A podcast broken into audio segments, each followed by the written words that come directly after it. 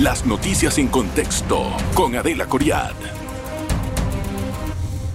Bienvenidos, gracias por estar en Contexto. Como hemos dicho, estamos preparando a nuestros precandidatos en unas entrevistas para poder entender cuáles son sus análisis y cuáles son sus perspectivas en Voto veinticuatro. Esa es nuestra apuesta para que usted se entere acerca de todo lo que está pasando con las precandidaturas y posteriormente serán las candidaturas oficiales.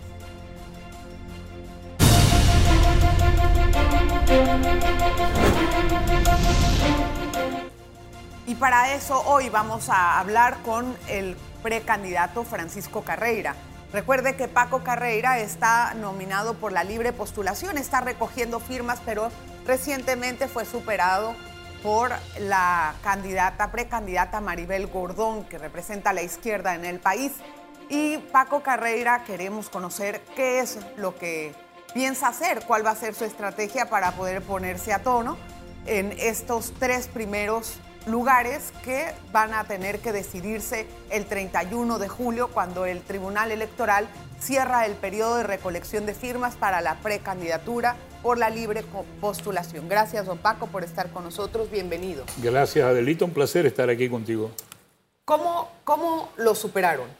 Bueno, lo superaron porque hay una estructura del de SUNTRACS y de Frenadeso que se activó en, en, la, en todo el país, en los diferentes sitios, y recogieron más firmas que nosotros. Nosotros somos una estructura que tenemos doscientos setenta candidatos a nivel nacional, y eso es desde el principio. ¿doscientos setenta activistas? doscientos setenta candidatos más activistas. Ah. El candidato registrados en el Tribunal Electoral. Y lógicamente, pues esa es la estructura. Esos son voluntarios, personas que están igual que yo, deseosos de participar en el proyecto de reemplazar cuarenta diputados en la Asamblea. ¿Cuál es el rol que juega supuestamente, como me dice usted, el SUNTRACS y Frenadeso para recoger firmas para la licenciada Ellos Maribel? Se han activado y públicamente han expresado el apoyo. Tiene personas, trabajadores de SUNTRACS en todas las estaciones del metro, pero bueno, esa es la estructura que ellos tienen y han, se han activado a nivel nacional. ¿Y con qué financian esto? Bueno, ya eso es un tema que eso sí no te lo puedo responder. Pero yo creo que no hay la menor duda de que tiene todo el financiamiento. Todo el no financiamiento. Hay la menor duda porque, bueno, pues eso se ve. ¿Y usted cómo financia su campaña? Bueno, yo, yo exclusivamente con los fondos personales, no tengo ningún donante y desde el principio lo he dicho, hasta donde pueda llegar con los recursos personales, hasta ahí lo haré. ¿Hasta cuánto está dispuesto a meter? Bueno, ya faltan sesenta y cuatro días para que esto termine, así que... Que implica eh, dinero, eh, ¿no? Sí, implica dinero, entonces, por supuesto. ¿Hasta cuánto está dispuesto? Bueno, lo, las firmas que podamos recoger dentro de los próximos dos meses, que espero que sean suficientes para quedar en el tercer lugar, quedar dentro de los tres. ¿Usted cuando se propuso ser precandidato para recolectar firmas, usted pensó, bueno, dentro de mi dinero yo tengo esta cantidad de plata, uh-huh, que yo, yo voy a destinar a esto? Si se me acaba, se acabó y busco fondos. ¿Usted pensó algo así? No, no, la verdad es Entonces, que no, ¿cómo, porque ¿cómo? por una razón muy sencilla. Esto comenzó con un proceso que se le pagaban dos dólares al activista. Sí. Luego ese proceso se aumentó a tres, luego se aumentó a cuatro, que es lo que está en el día de hoy, que se paga normalmente a activistas. Los activistas no tienen ningún salario, sino que se les paga por el trabajo hecho. Yo Entonces, entiendo, pero... esto depende de la cantidad de firmas que... tengamos que, que vayamos a tener. Si hoy me preguntas si yo esperaba en algún momento tener ciento quince mil firmas, te digo que no. Y es lo que tengo hoy, un poco más. ¿Y cuál va a ser su estrategia para poder...? Bueno, seguir recogiendo firmas a nivel nacional. Eh, creo que cada vez este país se convence, se convence más de que la izquierda no es la solución de ningún problema de Panamá, como no lo ha sido ni para Venezuela ni para Nicaragua. Eh, nosotros no tenemos que importar aquí soluciones que han fracasado. Ahora, eh, el, la estrategia, ¿cuál va a ser? O sea, para cambiar, el, para lograr reactivar o re, repuntar, ¿no? Bueno, la, la estrategia es recoger más firmas que los demás. ¿Pero eso cómo le va a hacer? O sea, por eso tenemos que, eh, tú sabes, tener los activistas más activos, tener mayor presencia en lugares y que los candidatos entiendan que cada uno tiene que hacer su trabajo. ¿Implica más plata? Bueno, no más plata porque se paga por firma. Bueno. Pero sí, si son más firmas, se implica sí, más plata. Eso es. Por eso, o sea, la, la, yo, me, yo me pregunto, ¿cómo, cómo, ¿cómo financiar una cosa así, especialmente cuando sale de... Bueno, yo tengo cuarenta años de ser abogado y de tener una práctica Eh, internacional y marítima muy exitosa, y de ahí es donde tengo los recursos para hacer esto. Ahora, don Paco, eh, ¿qué, este, qué, qué, ¿qué tipo de opinión tiene usted? Es que yo lo escuché esta semana, o hace poco, ¿no? Hablando acerca del tren Panamá-David. Okay. Nosotros vamos a empezar a hablar también de algunas otras propuestas que tienen los candidatos y entender cuál va a ser su postura sobre algunos temas. Y en este caso, yo quería conocer o aclarar. Usted, lo escuché decir hace poco que no estaba de acuerdo con el tren Panamá-David. A mí me gustaría que explique qué es lo que está pasando. ¿Está de acuerdo o no está de acuerdo? Mira, mira, eh, las palabras que yo dije, tengo que disculparme por no haber sido lo suficientemente preciso. Con lo que yo estoy en contra es con los candidatos aquí politiqueros que anuncian mega obras sin decir de dónde va a venir el dinero. Aquí nos tienen con un cuento del Cuarto Puente desde hace dos gobiernos y el Cuarto Puente no se hace. Ahora se habla de un túnel bajo el canal para poder utilizar la línea tres del metro, que más atrasada no puede estar. ¿Por qué? Porque no hemos resuelto los problemas de cómo vamos a financiar esas obras. Es muy bonito hablar de un tren de Panamá-Chiriquí, un tren de Panamá-Centroamérica, pero, pero hay que decir de dónde van a salir los recursos. Ayer escuché yo a un economista decir, este país ya llegó al límite del crédito. Entonces, este gobierno solamente ha gastado dieciséis mil millones de dólares y muchos de ellos pagando planilla. Entonces sí, Entonces, o no está de acuerdo eh, no, con por eso. Supuesto. Y lo que yo me opongo es a un proyecto que no se diga cómo se va a financiar. O sea, ese si es usted el tema. Llega al presidente, ¿qué haría con ese tren? Eh, si no tengo el financiamiento que eso va a requerir, definitivamente no lo hago. Y como estadista tengo que advertir lo que advertí. En la ruta Panamá Las Tablas hay cuarenta y seis buses haciendo viajes. Si mañana nosotros ponemos un tren, esos buses van a tener que llevar pasajeros desde Divisa, uno o dos al día. Eso es lo que yo creo que debemos considerar, que hay una serie bueno, de pero efectos. Pero tiene que haber una serie de modernizaciones en el país, si no, no vamos a avanzar nunca. Esos transportistas a quienes se les respeta y necesitan y comen de eso, y es muy, muy importante para ellos ese trabajo, hay que darles la oportunidad de hacer otra cosa. Por eso es que me opongo a que digan nada más un proyecto sin decir el estudio de factibilidad, sin decir de dónde van a salir los costos de una obra como esa, igual que la del Cuarto Puente. Esto es simplemente avanzar con una idea sin, de, sin ninguna o sea, responsabilidad. Lo que no queremos aquí es que nos estén prometiendo cosas sin, sin poder tener una idea clara de qué es viable y qué no. Es eso correcto, es lo que eso es a lo que yo me opongo. Uh-huh. Eso es lo que usted Porque aquí está... usted ve, usted ve como alguien dice, para mejorar el empleo tenemos que... Entonces, eh, mejorar el agro, pero espérate, ¿cómo lo vamos a hacer? Bueno, ¿cómo Nadie lo usted? dice, esto es pura propuesta en el aire sin ningún sustento. ¿Cuáles son sus propuestas tangibles? Okay. Mira, la propuesta tangible, tangible que no te digo aire. es cómo vamos a crear nosotros doscientos cincuenta mil empleos nuevos. ¿Cómo? Y comienzo por lo primero, hemos abandonado el mar y al abandonar el mar no pescamos ya a nivel industrial y mucho menos tenemos marinos panameños. Hay doscientos ochenta mil filipinos trabajando en barcos de bandera panameña que ganan cuatrocientos ochenta millones de dólares al año. Digo, perdón, mensuales. Hay mil quinientos marinos panameños. ¿Por qué? Porque nosotros no le enseñamos el inglés a nuestros estudiantes. Suspendimos la enseñanza del inglés por unos años y hoy no graduamos marinos bilingües.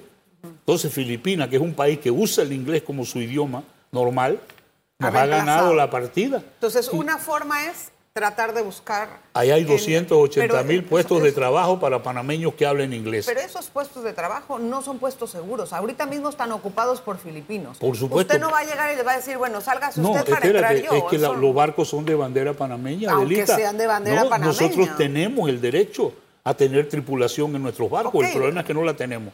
Sí, pero ¿cómo va a llegar a reemplazar a todos ellos si... Cada, tiene que graduar primero gente. Pues hay que tiene estudiar. Que lograr, bueno, por eso te digo, o sea, el programa es cre- crear las estructuras para que hablen inglés y ahí está en los empleos. Ahora, ¿qué, ¿en qué universidades van a hacer eso? En UNMIR, por ejemplo. Pero UNMIR, UNMIR tiene la capacidad de bueno, ampliar todas te, esas tiene aulas. Tiene que tener la capacidad para hacerlo. Hoy estamos graduando marinos excelentes, tripulantes que no hablan el inglés como debe ser para trabajar a nivel internacional. Entonces, usted sabe el lío que es para un marino que se gradúa afuera, un marino panameño que se gradúa afuera del país entrar en una embarcación panameña. Eso es culpa de nuestras autoridades. ¿Sabe cómo los castigan y los, los escrachan prácticamente? O sea, es ridículo. Los barcos son panameños. Nosotros, sí, ellos también son panameños. Se grabaron en otro lugar nada más. Nos hemos conformado con decirte, usando la metáfora, de ponerle la placa al bus y venderle la licencia al conductor. Eso es lo que Panamá hace. Simplemente ponemos bandera y vendemos los títulos a los oficiales. Y, pero no tenemos una política. El Código de Trabajo tenía el diez por ciento de los marinos debían ser panameños. A nadie le importa. Espéreme, déjeme hacer uh-huh. una pausa para entender, porque también debe de haber otros planes para la juventud. Por supuesto. Los que no les gusta el, el asunto mar. marino tienen que tener otra alternativa. Regresamos enseguida. De una vez, no se vayan.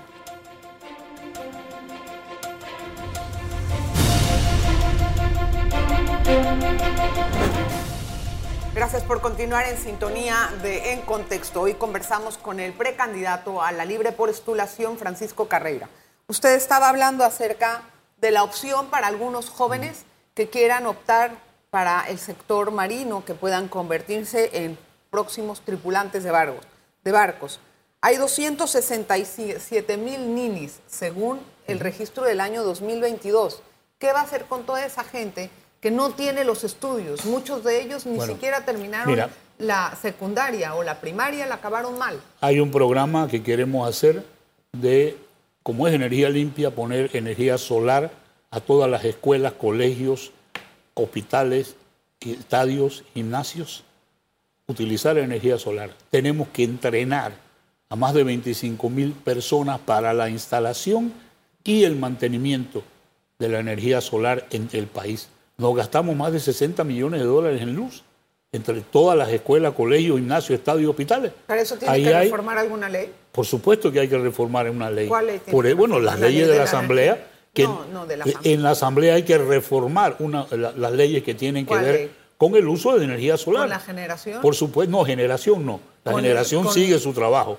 El tema es que para implementar la energía solar hay que tener unas leyes específicas que sea para este tipo de instituciones. ¿Y qué va a hacer con el resto del, bueno, del sector energético? Tú tienes, no, el sector energético no tiene ningún problema. La energía limpia la estamos usando. Lo que pasa es que no la usamos. Por ahora el sol es gratis, a menos que Naturgy no los cobre. No, el caso es que lo que yo tenía entendido, y yo no sé si yo estoy en lo correcto, es que no se puede instalar, por ejemplo, yo en mi casa no puedo instalar una planta solar. Por eso es que necesitas cambiar las la leyes en la Asamblea, no. porque tú y yo y el que quiera lo puede hacer. Lo puede hacer. Y esa es la batalla que vamos a tener aquí. Y te lo digo, si mañana tenemos que nacionalizar Naturgy, como país yo estoy dispuesto a hacerlo, porque es una empresa completamente ineficiente. En el área de Azuero se va la luz ocho veces al, al, al, al fin de semana. ¿Pero Entonces, qué va a ser nacionalizar? Bueno, no, nosotros debemos manejar nuestra propia... Nuestra, bueno, yo creo que la cantidad de ganancias que se mandan de aquí para España... justifican. Habría que emplazar a la empresa que preste un buen servicio y si no, bueno, volver a abrir eh, tenemos otra licitación. años, tenemos años de estar en eso Entonces, y no lo hacen. La C E P. No lo hacen. Refuerce bueno, la C E P no, yo o creo cambia que un gerente por que eso, haga bien su trabajo. No, por eso es que hay que cambiar las leyes primero de permitir que la energía solar sea utilizable lo en Panamá, es que, como es en los países del mundo. Lo que veo es que usted va a necesitar una razón sumamente importante uh-huh. y justificada para hacer esa acción de... de bueno, ¿te parece poco ahorrar cincuenta millones de dólares en luz que pagan las escuelas, los gimnasios, los estadios, los no, hospitales? No, eso, eso para mí eso es, es un sistema importante. Sí, eso es. Uh-huh. Eso es con respecto a la generación de, sí. de, de energía solar. Uh-huh. Estoy hablando de lo que usted dijo de nacionalizar a N A R. Bueno, eso es un ejemplo. Si, si de alguna manera ellos se van a oponer a esto... Tú sabes, mira, en mi casa, en Las Tablas, se va la luz y tú llamas y te contesta un call center de Colombia y explícale a esa persona dónde queda el lugar que se llama El Cesteadero. No tienen idea. Uh-huh. Eso forma parte de otro tema que tenemos que hablar, de la inmoralidad de los call centers de Panamá. Te mandan un camión a ver qué es lo que está pasando en el área y cuál es el, qué dice el camión, cobra. Lo único que ellos son buenos haciendo es cobra, cobrar. Uh-huh. Entonces, Entiendo. pero el servicio... es pésimo. En el sector energético, ¿qué otros cambios piensa hacer? Promover el, el uso de energía solar, solar a nivel nacional. Creo que si todas las escuelas, colegios, gimnasios y estadios mañana tienen, y hospitales, tienen energía solar, nosotros reducimos más de cincuenta millones de dólares del presupuesto. Y eso permite también generar un empleo local. uh-huh. en cada lugar Pero para es... que esto se haga. También permite otro, que... otro tema adicional, que las escuelas de verdad tengan internet. Yo le pregunté por los doscientos sesenta y siete mil uh-huh. ninis y me habló acerca de poner... Uno de los planes es Justo. ofrecerles los cursos para, para que aprendas. Para... Esos son cursos técnicos, no necesitas ir a ninguna universidad para entrenarte como una persona que ensambla lo, los paneles solares. Sería un asunto que es, lo veo con ojos positivos, pero es temporal igual. No, temporal Después, igual, no, porque eso hay que seguirle dando mantenimiento, mantenimiento en todo el país. Ese es el, el secreto de esto, que además de darle, y además de instalarlo, hay que darles el mantenimiento.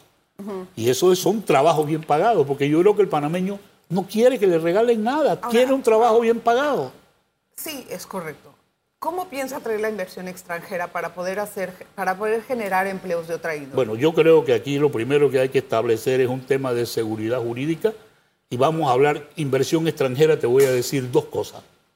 La primera de ellas, yo estoy de acuerdo con la minería responsable y estoy de acuerdo que Panamá participe en los programas que hay, que tienen que ver con minería responsable mundialmente, de los cuales países como Chile y Bolivia, Ecuador, todos ellos forman parte.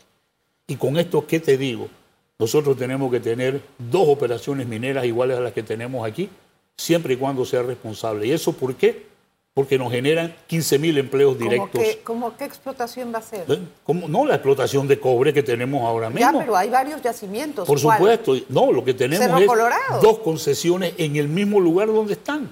Ahí hay suficiente área para hacer esto. Entonces, ¿cuántas concesiones hay en Hall? No, no, concesiones hay muchas en Hall. Muchas que han sido sí. hechas para chantajear y para bueno, tratar de lucrar. Primero habría que Todo, empezar por limpiar eso, ¿no? Lo primero que o es sea, que la Asamblea revoque, no, haga una la ley. Asamblea no. No, la Asamblea tiene que eso. revocar esas, esas, esas eh, concesiones. ¿Por qué? Porque si tú no has puesto un real, lo que la tienes es para lucrar, entonces no has hecho nada. Ya, te la quiten. Si el ministerio lo, Entonces, lo puede ¿qué hacer... ¿qué yacimientos piensan No, allá hay explotar? Yacimientos de cobre, de oro, de molibdeno, ¿en, ¿en, en, en la misma área de Cocle del Norte. Hay suficiente espacio y hay suficiente ¿Minería terreno. ¿Minería cielo abierto? Minería cielo abierto, pero minería responsable. Pero es que eso de minería responsable se oye divino, pero a la mera hora no tiene bueno, usted las instituciones serias. ¿Por qué Chile y los otros países no tienen ese tienen problema? Porque tienen instituciones serias. Entonces, en Panamá no hay instituciones serias. Entonces ¿Cómo tenemos las van que crear... Reforzar? Por eso es el cambio en la Asamblea de cuarenta diputados. Nosotros sí, tenemos que comenzar a respetar nuestra ley. Que sacar los Adelita, yo estoy en contra. Papi. Cuando iban a transferir el Canal de Panamá en el año dos mil, se nos dijo a nosotros que los panameños no podíamos administrar el canal. Y muchos panameños creyeron eso. Yo te digo, el último año que los americanos manejaron el canal, hubo treinta y cuatro accidentes. El primer año que los, los panameños lo manejamos, hubo doce. Y desde entonces el canal es más eficiente. Así que yo no creo en ese sistema de que no hay instituciones. Tenemos que crearlas. No, las instituciones existen. Sí. Lo que no son es que no son lo suficientemente robustas. Bueno, eso es lo que tenemos que hacer y tener nuestras ¿Cómo? leyes para que sean robustas. ¿Cómo las va a robustecer? Bueno, por eso es que tenemos que tener cuarenta diputados en la Asamblea para comenzar a, a, a reformar las leyes. Sí, a ver, vamos a, a pasar... Uh-huh. Usted se adelanta un poquito al paso de que ya va a tener los cuarenta diputados. Eso no, eso hay que no ganárselo en la, en la elección, por eso que estoy en esto. Bien, pero tal vez eso no ocurra. Bueno, entonces si, tenemos si no que fue, ver si, cómo balanceamos. Yo no puedo incluir el tal vez en, en ninguna respuesta aquí. ¿Cuál es la meta? La meta es tener cuarenta diputados independientes en la Asamblea. Y cuando digo independientes, es independientes de donde vengan. Esa es la meta para que este país cambie. Que mañana el electorado nos respalda bien, si no nos respalda... Bueno, esa es la propuesta uh-huh. y yo tengo que creer que lo podemos hacer. Sí, entiendo uh-huh. eso. Tengo que hacerle una pausa, don Paco. No? Regresamos enseguida, vamos con más de En Contexto.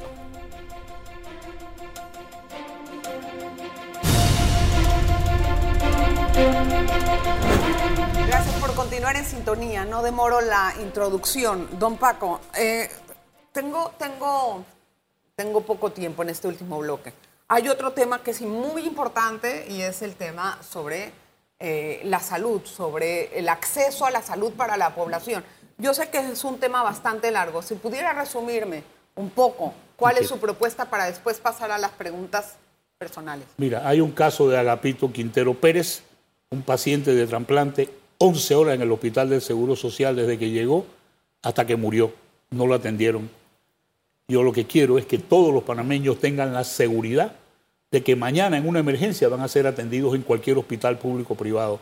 Creo que tenemos que tener un gobierno que está obligado a brindar salud, y eso para mí es parte de los cambios que hay que hacer. Eso? Bueno, negociando.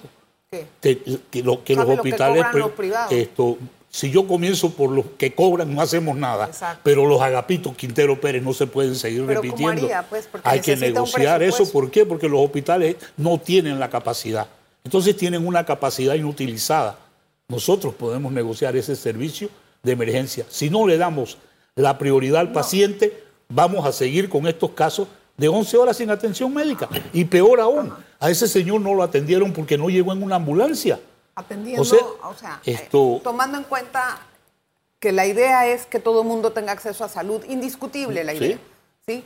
Pero de alguna forma, o sea, el, el poder hacer que los otros hospitales o los hospitales privados puedan recibir estos pacientes, no sé si van a estar todos de acuerdo, bueno, se les va a eh, saturar el sistema también no a ellos. No se va a saturar, ¿por qué? Porque están con un gran porcentaje de tiempo que no lo utilizan. Hay pabellones enteros cerrados en los hospitales privados panameños, y eso es un hecho público. Entonces, ¿qué es lo que queremos? Lo que queremos es darle prioridad al paciente, que se atienda y se le salve la vida.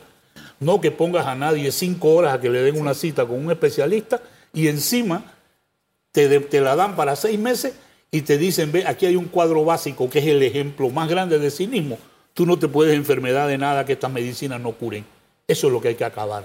Yo entiendo, sin embargo, uh-huh. también necesita un presupuesto para eso. Hace un momento Esto, me hablaba de que no quería lanzar propuestas sin tener el del cómo lo iba a financiar. Yo creo que con un sistema nacional de hospitales y con el aumento en los trabajos que van a generar los puestos de, de trabajo y en los aumentos que se generan con el Seguro Social, porque los salarios de ahí son mil ochocientos, mil setecientos dólares mensuales.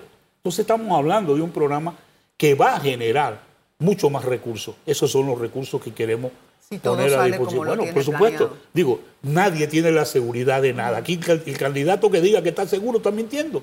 Entonces, por supuesto, es una aspiración que queremos que se haga, pero es una aspiración responsable de decir cómo, cómo va vamos a aumentar el déficit de la caja. Bueno, el déficit de la caja pagando. El, prim, el primer problema pagando de la como. caja es que el gobierno no paga.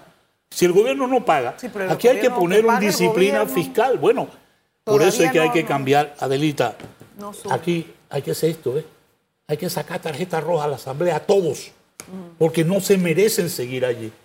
Bueno, Eso van a haber es lo que elecciones, nosotros, Perfecto, ¿no? van a haber elecciones, o sea, pero bueno, que lo que ese es el mensaje. Hay que esperar a ver qué es la elección.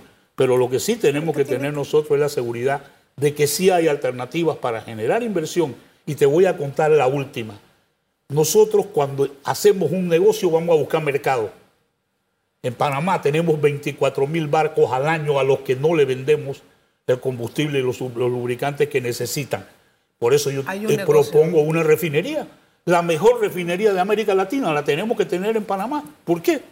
Porque aquí tenemos el mercado no más sido, importante que son los barcos. No ha sido un negocio para, muchas, para muchos bueno, países esto, que tienen el, el búnker, lo traen de afuera porque ya no es negocio interno. Porque es demasiado, demasiado costoso. Nosotros sí. no vendemos más porque es muy costoso. Tenemos que buscar las refinerías más eficientes. Y hay refinerías eficientes. Entonces, lo, lo peor que podemos hacer es ignorar un mercado de veinticuatro mil barcos anuales que hay aquí.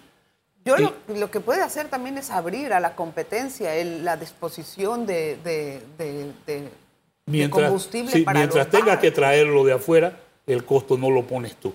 Pero hacerlo Ese aquí es el también problema. sale caro. No, Mire México y muchos otros se está países. Haciendo, se está haciendo. Nosotros tenemos...